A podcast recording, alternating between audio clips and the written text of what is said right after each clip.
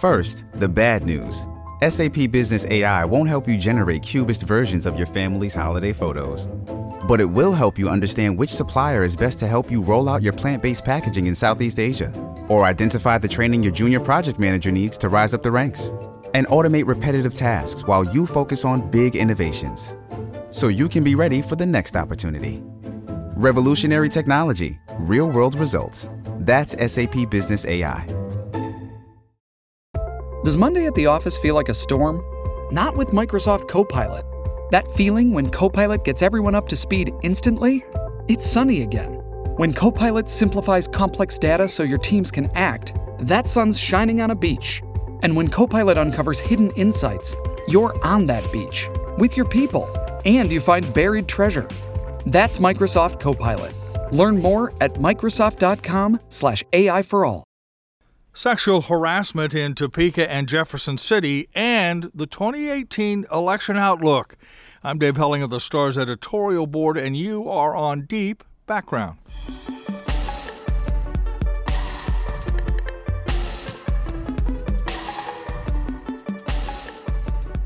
First, a quick editor's note. This podcast was recorded on November 22nd. Joining me now to talk about these topics, Bryan Lowry, chief political reporter of the Kansas City Star. Bryan, thanks for being here. Thanks for having and, me. And Dave. Kelsey Ryan with the Star. And you describe your job. You're the data journalist, investigative journalist. Tell us, tell the podcast audience what you do. Uh, yes, so um, I'm a data and investigative uh, journalist at the Star. So my job's kind of threefold. I uh, curate public databases, I do data driven investigative stories, and I help other reporters um, analyze and use data on their beats. Okay, great.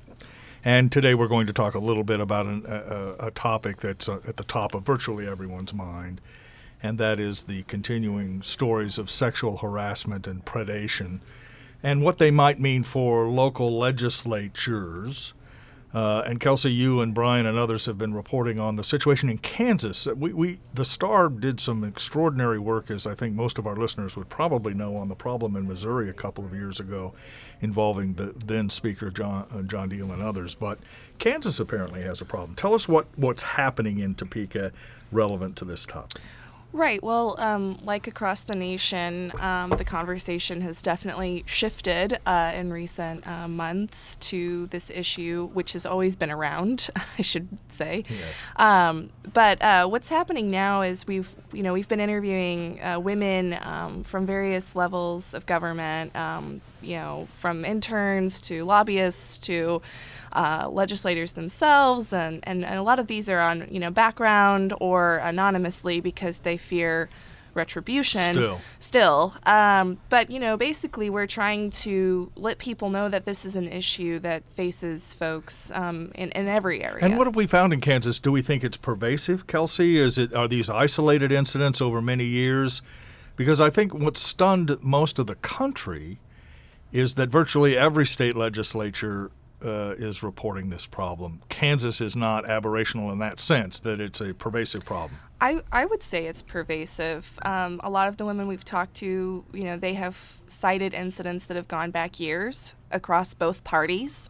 Um, and like we said, at all levels of, of, of working in the government. Right, right. And so we don't think, Bryan, do we, that these are just one or two complainers. No, I mean, I think one thing is anyone who's been around the state house had an idea that this was happening. I mean, it gets was it got it got whispered about for a long time. I mean, I had struggled. I had tried to report out um, this story, you know, for for more than a year, even before I came to the Star. It was something that, you know, I had been uh, digging into, and I talked to you know various women over over my time covering Kansas politics about it. Um, but really, what happened, I think, it, it, there's kind of this crescendo effect where the Weinstein scandal happened.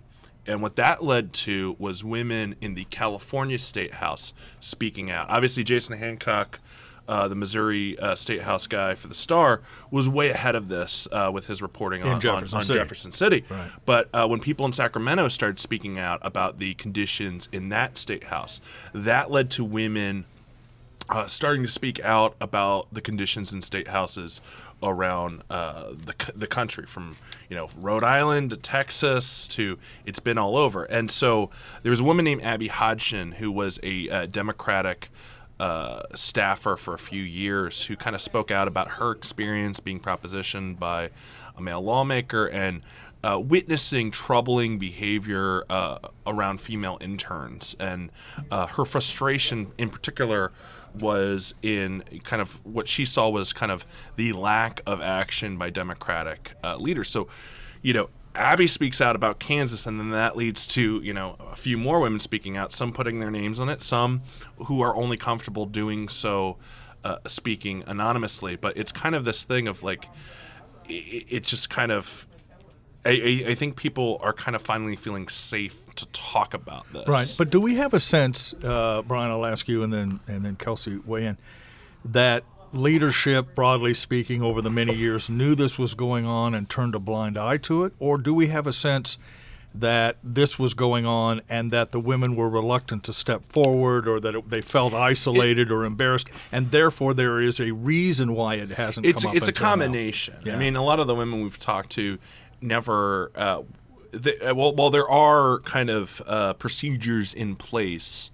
Um, for various reasons, the women who experienced this didn't necessarily feel comfortable uh, reporting it. Um, in some cases, and it- may have felt that the leadership wouldn't do anything right about there, it there, anyway. there's kind of a there was kind of a situation where uh, you could report it to uh, your your direct supervisor uh, so if you're a staffer you know that's the lawmaker uh, that you work for if you're an intern it, it's a little bit more complex and I think it's pretty clear that there wasn't the best um, procedures in place for interns to know how to report their Right, situation and uh, we- just to interrupt you briefly, we, we have to give interns a break in this situation. Maybe hard enough for a subordinate to come forward Right. and make these allegations, Kelsey. Interns must be terrified when Hmm. this happens. I mean, let's, y- y- you know, to expect them to know, even if you had them in a room and said, hey, if you have anything happen, go to person X, to actually do so would ask for enormous courage from these young women. Uh, and maybe more than we have a right to expect. Right. Is that right to say or correct yeah. to say? You think? I mean, I think, I think overall, this issue getting a lot of attention for for women across various industries. This has always been an issue, and it's it's interesting to watch a conversation actually happen now. Um, and and you're right. It does put a, especially um, a difficult. Uh, put them in especially difficult position Right, for I mean- interns but but it also puts the women who are in lobbyist positions Yes. and and legislators themselves in difficult positions because you know these are career women and um, they don't want to be um, cast aside or basically made a pariah of Right. um, for coming out with these allegations Yeah, particularly because the standards may be different. The environment is. I mean, it's a very, it's a very difficult gray Mm-hmm. area, and yet we know this. In Missouri, the only reason that Jason was able to break that story is because the interns were did have the courage Mm-hmm. Right. to come forward, speak on the record. Even the Weinstein story and the others that we're seeing involve women who come forward on the record. That's an enormous ask. Right. You know, in this situation, to Well, ask them and to do Kelsey that, brings up the which is issue- why it's so difficult well to there's, uproot. there's strength in numbers Yeah. Yes. and that's why this is happening Yes. And Kelsey brings up the issue of lobbyists. Lobbyists, uh, you know, one of the people who came forward and put her name on it was Elise Higgins, who was a lobbyist for Planned Parenthood uh, for many years and talked about some inappropriate contact she had with Democratic lawmakers. And her her really tough decision was she said she she felt she had to choose between uh, either you know reporting this problem or sacrificing an ally. I mean, in Kansas, the pro-choice movement already faces such an uphill battle that you know she'd be giving up kind of you know these guy people who were allies at least when it came to voting. You know, and, and I think that's kind of one of the things that makes it difficult is it's you it's you it's people that you are in close contact with uh, who are the abusers in this situation and it's it's not and a- have some yeah. position of power or influence over what you're Right, concerned right. about. And that you know, we have to emphasize this point because so far we've talked about the responsibilities of women and but it's you know, men are the cause of this problem. A- and and male behavior is what's at issue here, not necessarily what women do or don't do. If men just cut this out, it, reporting wouldn't be a problem. So, do we, Kelsey, think the men in Topeka get it? I think that's yet to be determined, Yeah. especially since How we will we know session. that? I mean, do you think that? It's going to be if they take making you know some changes in terms of training seriously, and it's also going to just have to be a change in culture. Um, I think, you know, as a country, we have a culture where this kind of has been hidden for a long time or just not talked about. You know. Um, and I think maybe in the Midwest, um, it's even more pervasive that culture of, of secrecy. Does it does it help at all that we now get a sense that men, particularly in positions of authority like legislatures, um, are on notice that your career will be ruined, whatever that career is, if you behave aberrantly? I mean, you know, John Diehl was speaker, and then two days later he wasn't. Charlie Rose was. You know, uh, on CBS News, and then he wasn't. Literally in a 24-hour period. I mean, there. One of the things I think is changing is that the punishments for men who act out wi- are swifter than they might have been in other days. I think the hope is, you know, that it won't just be, oh, my career's at stake. I hope that men and in you know, the legislature and other areas are all thinking, would I want to be spoken Yes. to Or that this way? is wrong. I mean, This just is it- wrong. that- right. How would I feel if if someone said what I'm saying to them to me? And I think it's going to take that kind of introspection for for Right. real change. But is there a possibility that men will say, "What I thought was right last year, I now know is wrong"? I would hope so. I mean, that's really, you know, my, my actions. You know, uh, again, this is such a difficult, fraught area because you don't want to endorse this behavior, but you can see how people would say. Oh, I made a crack at a bar a year ago that I now realize was offensive and didn't realize. I mean, at I the think there's time. been in in talking to male lawmakers. I think there's already some reflection on sort it's of, never too late you to know, be- apologize. be- Yes, behavior. Um, I mean, one thing. So where we're kind of at in Kansas is Missouri is further along, right? Missouri had to to begin a process of reform. One of the groups that advised Missouri, the Kansas City-based Women's Foundation, is now advising uh, the Kansas legislature on maybe updating some policies. Uh, the the Star and our sister paper, the Eagle, have looked into the situation in other states. You know, Kansas is one of the states that does not require training for legislators. There is some amount of maybe a little bit of talking about it during legislative orientation, but you got to keep in mind you've got people in Topeka who have been in their positions for decades, and so if they only had if they what the tra- training that they received in 1992, if they received any, is not necessarily the same training you'd get in 2017, and so there's kind of this effort to update the policies to review it. I mean, some states, I believe it's Tennessee, uh, if there is a complaint that is found valid about um, a lawmaker, a sexual harassment complaint, they don't disclose the victim's name, but they do disclose the lawmaker's name. And I mean, that's one thing in Kansas. Um, Ron Ryckman, the Speaker of the House, confirmed that he has had to deal with this issue. They have had to do some investigating in, into this during his uh, time as Speaker. But we don't know. I mean, it's not been disclosed who that lawmaker is or who that th- those people are because in Kansas, there's not kind of a required uh, disclosure of who the perpetrators But, are. but but I think you've said so, something so important, Kelsey, and I think it's right that the training and the procedures put in place are very important and they need to be improved, but they're not the end of this discussion, right? I mean, it, it really is a behavioral change that's required of men in all workplaces. Do you think we're at that inflection point? I think that this is a good starting point for a lot of these discussions, and hopefully more and more women will come out with stories, um, and that way people who haven't gotten it yet will, will get an idea of the scope.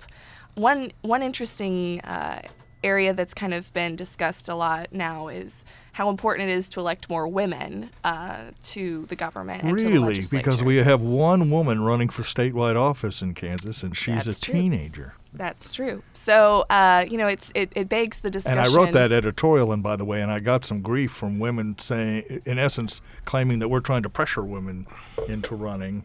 And I think our argument was exactly yours that the more women in government, the more things like this get discussed and maybe fixed. Uh, and Kansas could use some of Well, that. and Kansas historically has had a lot of uh, women in high-ranking positions. Um, in the last few years, it's kind of slipped. Right. Um, and, government, I must say, that, uh, since I'm an editorial writer, I can say this now.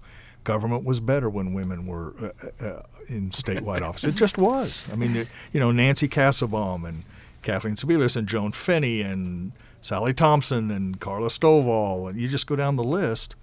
Uh, it seemed like Kansas was does not face the kind of problems that it faces today. I, I can say that because I'm on the editorial board. But is it just that electing more women, or is there a sort of a f- more fundamental change that's needed? I think there's the fundamental change. It's not going to just be a one one solution uh, uh, to this problem. It's it's going to be a, a cultural change. It's going to be additional training and policies. It's going to be continuing to keep this conversation going and not letting it die once the next news cycle um, occurs. Right. And and I think that yeah, electing women could uh, have an impact on that culture Yeah. overall. And the other thing we say as we sort of wrap up this segment is we have to applaud uh, the courage of the women who have stepped forward. I mean that it, it, it's it's breathtaking what what courage it takes to do that and and face the blowback, whatever that's going to be. And yet, in this context, Bryan, almost absolutely essential. I mean, when the women start stepping forward, then we now know there is a problem, as opposed to whispering about it I, in, the, I mean, in the corners. correct. I mean, one of our when we did when we did our first story, we had then women reach out to us. I mean, there is there is a real process of when someone decides to be visible on this, it sends a message um, to other people who have been a victim that it's okay that you can you can do this and and and you can step out um, you know. And so that's why I think with a lot of the national report I mean this is you know you, you talk about this is when we, we, we think about uh, the national dialogue that's happening it, it really um, is incumbent on those of us in journalism to go about this with some sensitivity, right? To uh, to keep in mind that yes, while we want to break the stories, we also have kind of a duty to, To handle these journalists. stories with sensitivity and to to not try to pressure uh, women or men who have been victims of this uh, to speak unless they're comfortable. because they, they are they are entrusting us with their story, but also potential futures um, when they do this, and that's when they're on the record or when they're anonymous sources too, um, because. Yeah, I think there's this strength in numbers issue, and and I think that definitely helps a lot of the women when they know that they're not the only ones in the story. Yeah, yeah. Um, gives them that courage. All right, Kelsey Ryan, thanks so much for joining us for that wisdom and, and good information. Bryan, stick around. We're going to talk a little bit about the political picture in uh, in uh, Kansas and Missouri when we come back.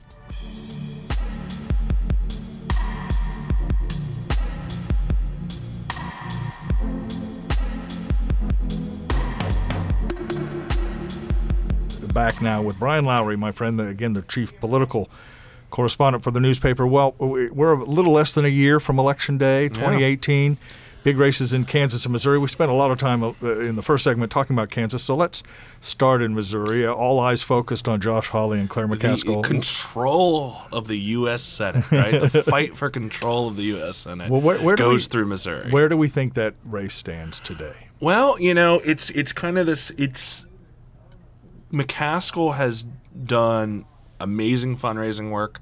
She's off to a real lead fundraising. She has been doing this tour around the state of town halls, and she's going into areas of the state where she's not necessarily popular. Uh, she's doing a lot of work. Uh, that said, I mean, she will refer to herself as the underdog because she's going to be competing in a state uh, that Trump won by, I believe, 19 points. Um, it's not going to be. She knows that there's a target. She knows that there's going to be a lot of outside money uh, coming at her. I think for Republicans, where they're at is Uh, Republican leadership has has found a candidate in Attorney General Josh Hawley that they think can really, you know, ran statewide and won by a large margin in 2016. Has gotten you know some good name recognition, even though he's you know relatively new to the uh, political scene. They they you know they think he offers I think a good contrast uh, to Claire McCaskill, but is also maybe mainstream enough Right. that you don't alienate folks. I think the fear among Republicans is can we get this right? Can we avoid another Akin uh, situation? Well, let me let me push back just a little bit for discussion's sake, because I, I, I've written and I think we've all talked about Claire McCaskill running for reelection in a plus 19 state for Donald Trump. But remember, Roy Blunt was on that same ballot against Jason Kander and won by three Right. with the Trump push. I mean, Right. with the Trump. So, you know, it, it, while she surely faces headwinds, it's an off-year election. The you know, it's the second year of the Trump term, which is typically a slump Right. time for the in party. Um, you know, she has shown great political skill in in bridging the gap between the urban Democrats and sort of more rural Democrats. I, I think she is the underdog, but just slightly uh, a year. out. She's though it's it's kind of like it's like you know you think about Muhammad Ali and just kind of like the the skill that he had later in his career. She she still knows how to throw Yes, a uh, punch. no- no question. She knows how to throw. Like she, her lines have been her li- like. Uh, before Hawley even officially got into the race, he was facing some controversy at um, he was facing some controversy over this residency issue, and I, I know the Ed board has kind of Yeah, said yeah. this is this is a not issue, and I, I agree. Probably of all the issues, you know, not many Missouri- on the list. Not yes. many Missourians probably care whether Josh Hawley lives in Columbia or Jefferson City. Um, however, so McCaskill, uh, when I when I asked her about this, she she had the greatest line ever, which was, "Well, you know, I may just be a Mizzou educated lawyer, but I know that shall means shall, and I know he went to Harvard or Yale or one of those fancy schools, but I'm pretty sure they told him shall mean shall." So you're just gonna have like these McCaskill barbs Right. Throughout the race, And you will also see, and this is as predictable as the sunrise, that Claire McCaskill in every sixth year will become the most moderate, the most centrist, the most non-liberal, the most independent Yeah. uh, senator in the history of the republic. Yeah. And and she, th- there is clear evidence that that little march to the center is going on. Oh well, you know, like there there was uh, when she was in Kansas City not too long ago. She had an event with Pat Roberts, and they they hugged outside, and I captured.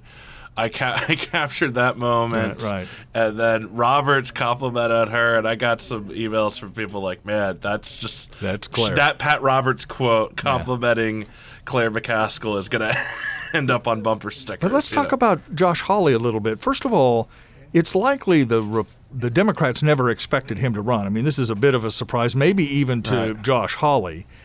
But for all of the concern going in that he would be sort of a doctrinaire, uh, extremely conservative Chris Kobach, maybe Phill Kline like figure in Missouri. He hasn't been that really so far. I mean, he's done op- opioid stuff, he's suing Google. Yeah. I mean, uh, the, the, antitrust investigation. Yes. So so so I suing Google. He's he's trying to get information from Google, but you know he, he does seem to be not Todd Akin. Right. Uh, Well, I don't think I. And by the way, keep in mind there are other Republican candidates. You know, we've got Yes, uh, we've yes. got some interesting characters. We've got Austin Petersen who Yes. who ran for the Libertarian presidential nomination, didn't get it.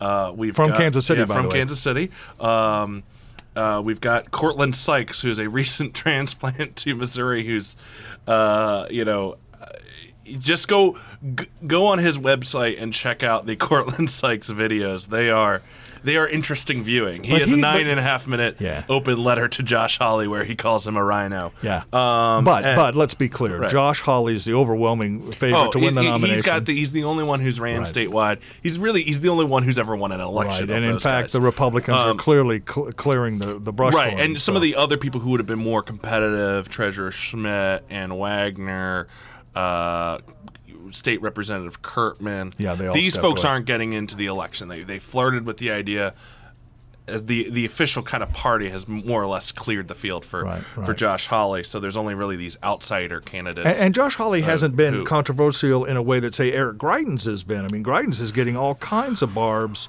Josh Hawley, again, against maybe expectations, Right. has been, you know, has a pretty clean sheet a year out. Well, you bring you bring up that he's done a lot of work on opioids, and it's interesting. I mean, Yeah, who, right. is someone who's very involved in Yeah, opioids? it's It's Claire McCaskill. Right. He's chosen a couple of her. He's also been very anti-human trafficking, which Right. is one of Claire McCaskill's big issues. Right. So he's he's maybe chosen. He's he's decided to choose issues. But you don't very- see him, for example, out front. He's clearly pro-life, but you don't see him that aggressive on abortion issues as a legal matter as Attorney Mm-hmm. Right. General.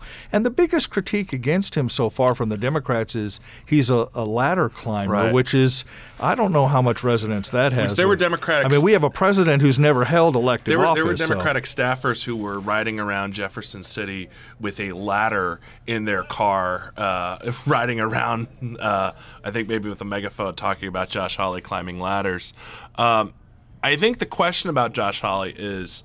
Uh, while he has campaigned statewide, we haven't seen him on the stump as much as Claire McCaskill, and you know he's done he's done relatively few events since officially kicking it off. I mean, he's had a press call with reporters. He's done, I think, you know, he's he's done some maybe fundraising work, but he we haven't seen him on the campaign trail yet. Although so we're a year that- yeah. out, I mean, right, yeah. right. But I think the question becomes, you know, um, what are his retail politics skills? Which you know, first glance they seem to be pretty good, but you know, he, that's where he's Right. that's where he's going against Claire McCaskill, who has a real gift. That, right. that. And the other, before we move to Kansas, the other thing to keep in mind is we have not yet seen the deluge of outside money coming into Missouri, which I think all of us expect to happen. If you're right that this is control of the Senate territory, the money will pour in, Well, and what impact that has on the We've dynamic. we've already seen a little bit of that. Right. We've already seen a little bit of both pro and anti uh, McCaskill ads. but not anything you know. close to what we're oh, going we're gonna see. be overwhelmed. Yes. I mean, we are just going to be. If if you live in Missouri, you disconnect your television. Yeah, or Kansas, You know. in, in the Kansas City area, because you're going to see the same thing. Okay, let's move to Kansas. We've got about maybe 10 minutes left. Um, the governor's race, of course, is on the table, uh, all statewide offices, the legislature. We don't want to dig too deep into the weeds of the specific state race, state representative and senate races because we're a year out. But what do we, how do we see the governor's race now? I think uh, your friend John Hanna wrote a piece the other day Right. saying Chris Kobach was the favorite on the Republican if, side. if you talk to Republican strategists, if you talk to the Republican campaigns, everybody will tell you about how the race is between their candidate and Chris Kobach, which to me, I mean, we haven't had a lot of polling, but to me, uh, confirms that yeah, Chris Kobach is the guy to beat. I mean, I can look at my own internal numbers here at the Star and see that if you put Kobach's name in a headline, you're going to get a lot more clicks than if you put any of these other guys' Right. uh, names in. Now, part of that is because some people really hate Chris Kobach, Right. but another part is because people really love him. He he feels passions. He's already. I mean, he's what by by the when when does this actually come out on air? Uh, today. Oh, it comes out today. All right. The 22nd next, of next November. week, next next week on air. I'm speaking in old broadcasting terms.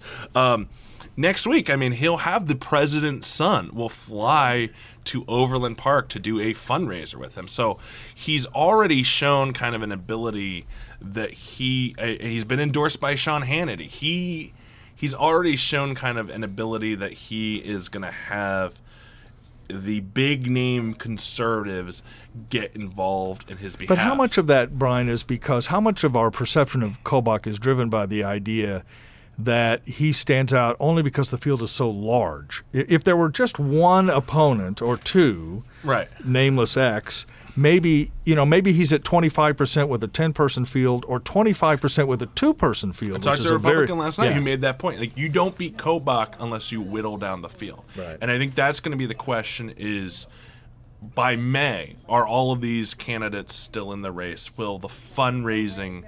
Uh, will some just choose not to? I mean, there's a couple guys who you can see a scenario for them. if you get a lot of a lot of these conservatives stay in, maybe you do have a slight chance where someone like Ed O'Malley can capture enough moderate votes to win with the plurality. That's a really uphill battle. Jeff Colyer is actually going to be governor. So Jeff, it's I think most people kind of see this as a race between Kobach and Colyer on the Republican side. Uh, he's got a very tight window because keep in mind Brownback still hasn't left yet. He's Right. delegating Right. his budgetary power and his appointment power. If Jeff Colyer can establish himself as a governor, uh, start to build his own legacy in that very short time before the August primary, that's maybe separate from Brownback, step out of Brownback's shadow, uh, maybe he can become the establishment pick. Because I'll tell you, there are establishment Republicans who fear the prospect of a Chris. Oh, no Kobach question about it. But if it comes down to Colyer Kobach, and you're looking for a not Sam Brownback third term, you really don't have that option, Yeah, do you? I you mean, don't. it's Colyer and Kobach are both third terms for Sam Brownback. it's essentially Which is, uh, I think, the argument No, that- it's essentially whether you want to go with Brownback Light, which Yes. is Colyer, or whether you want a double dose. Yeah, right. You or want a more steroids. extreme version. Right, right, and that's the Ed. O'Malley path, right? Right. That's or, for, or Jim Barnett or whoever it's going Right. to be is to say I am the anti Kobach or anti Brownback. These guys are the pro. And the issue that- because there is a taste in the Republican Party, Right. don't you think? For a non-Brownback third term, his popularity is in the Certainly, but what you ca- what you captured there is you've got Ed O'Malley doing Right, that. right. You've got Jim Barnett doing that. You've got Mark Hutton, who's maybe Right. a little bit more conservative than those two, but still was a pretty independent Right. voice in the legislature. They're all doing a variation of that, Right. and so So do we Can win- they all three? I mean, yeah. So do we winnow the field before the primary? Do you, Probably. be- I mean, uh, fundraising is going to be a big part of that. Um, I think when January rolls around and we get a look at where the fundraising levels are, then we can maybe start to identify who are the serious contenders Right. in this race. Right, and let's talk about the Democrats quickly because they have a primary too. Yeah, first time Carl since Brewer, 1998. Carl Brewer, uh, Jim, uh, Jim uh, Ward, and then uh, And Josh Svaty. Josh Svaty, and that's going to be a fascinating Right. race too. And and think there's the also a high school student in there Yeah, and a few right. others. the, the Democrats really feel an opportunity Right. here, but it doesn't seem as if they're. You know, any of those candidates against Chris Kobach is going to be an interesting. And, and Johnson County uh, listeners will be able to. Uh, there is actually a forum of the Democratic covenant, uh, gubernatorial candidates being hosted by the Johnson County Young Democrats Right. next week. I think the I same doing day, some the stars- same day that Trump Jr. comes to town. so you can either go to Trump Jr. or you can go to this Well, Democratic the forum. Star's going to do a Yeah. Democratic debate too. And so, um, none of these guys necessarily have statewide name recognition. Carl Brewer, obviously, mayor of Wichita for, for two terms, very well known in Wichita, not as well established in the Kansas City region, maybe not as well established in western Kansas. Jim Ward has the biggest bully pulpit because he's minority leader of the House, but that means that, you know, the what, stuff that we talked about in on the first part of the so, show, questions about sexual harassment in the legislature, all of the controversies that will come up in Topeka invariably, it means he can face some blowback from some of those controversies. Uh, Josh Svaty's got a good base in you know areas where Democrats don't really compete, but in the primary, you know, is he going to be? Is he going to have enough support in the actual Democratic?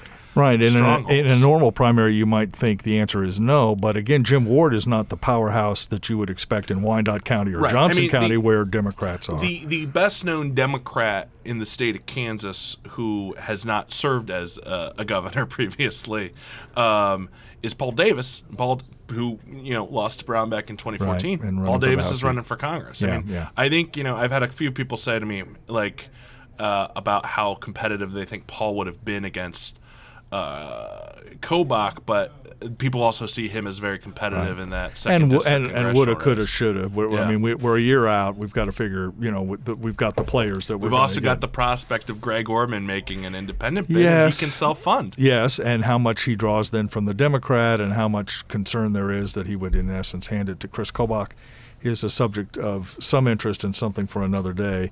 But let me conclude because we're running a bit long.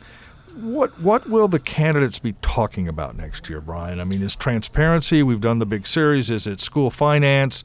Is it abortion and immigration? Is it the Brownback record? What what will the the Yeah. fulcrum be? Well, one, view? I think school finance is always going to play because you're going to be dealing with uh, you're going to be dealing with whether or not uh, the legislature can finally. And I feel like I've been saying this for five years because I have. Uh, whether the legislature can finally satisfy the court, uh, meet the uh, constitutional obligation on school finance, and that's going to be right before the primary. So um, school finance is definitely going to reverberate through the primary and the general election. Transparency. I mean, the Star had has had this uh, wonderful series that I I was luck, lucky to be part of. Uh, it's has started a lot of discussion. I will have to obviously see if that discussion continues. But you've seen a lot of candidates, Josh Svaty on the Democratic side being being one of them, Mark Hutton on the uh, Republican side, who are really talking about some transparency reforms. Uh, some of these guys would have maybe already been predisposed to that already, but they're using the the Star Series as really kind of a launching pad for that. Um, conversation in Kobach as well, right? Kobach as Right, well has right. because he's been he's been running on the idea that there's a culture of corruption and clean, clean in, the in swamp, Topeka. drain the swamp, that type of Um, thing. uh, And but- then Brownback has got to be an issue. I oh mean, yeah, I mean he'll cast a long shadow and Brown And the idea of do you want to go through what we just went through? the question I think of- that's the defining the question of in also when he leaves is kind of interesting. I mean, well, Brownback is telling people that he's hoping for a vote on his confirmation uh, by around Christmas. I don't see any indication that that's necessarily going to happen. He could still be around here in January. Right, although he's handing off his duties, he's, yeah. asking Colyer to draft the budget. He's allowing Colyer to make announcements on Right. cabinet members. I mean, it's it's pretty clear that he's checked out. He's still living level. in the governor's mansion, though. But so so what? But the overriding issue, in my view, is Brownback. Do you want to do another four years of what we just? Went that's through? essentially. I mean, that's And one, some people will say yes, that we need to roll back the tax increases, that it's been a mess. That's Uh, one thing that the Democrats are going to hit hard on, and I think particularly if right if Kobach is the Republican nominee Or Colyer. or Colyer, they're going to. I, I mean, they are going to hit on that hard. Of yeah, And the and the Kobach and Colyer to some degree have already said, yeah, we, we would be the third term of Sam Brownback. I mean, I just think that's the fulcrum. Well, Colyer's slogan is something to the effect of about like a new day in Kansas. And if anyone recalls, Brownback's reelection slogan was about how the sun was shining in Kansas. So I guess the sun must have set at some point because we are now in a new day. and can I just say the sun has set on this uh, edition of the podcast because we're out of time. Bryan, so good to talk to you. We'll want to get together again, of course, next uh, on the other side of the year and see where these races are. It's going to be a fascinating year in both states. I Thanks think. for having me. Happy Thanksgiving, You bet. You too. Bryan Lowry with the Star. I'm Dave Helling with the Star's editorial board. You have been on Deep background.